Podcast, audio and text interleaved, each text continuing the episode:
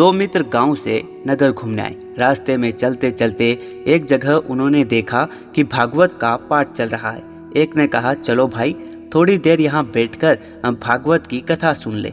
दूसरा बोला, नहीं भाई, भागवत सुनकर क्या होगा? चलो नर्तकी के यहाँ थोड़ा नाच गाने का लुत्फ उठाए।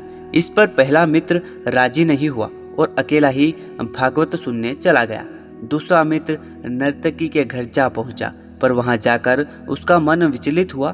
थोड़ी ही देर में उसके मन में विरक्ति आई और वह बारंबार सोचने लगा, मुझे धिक्कार है, मैं यहाँ क्यों आया?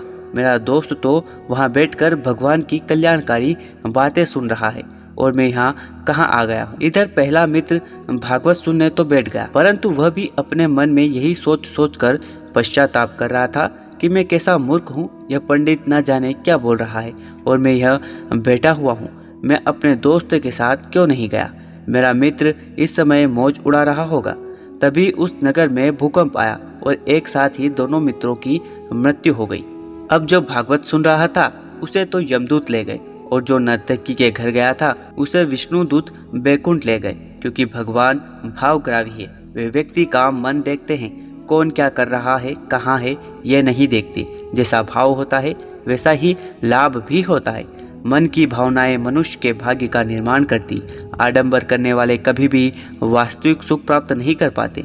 जो अपने मन में जिस तरह का चिंतन करता है, उसी के हिसाब से उसका भविष्य तय होता है।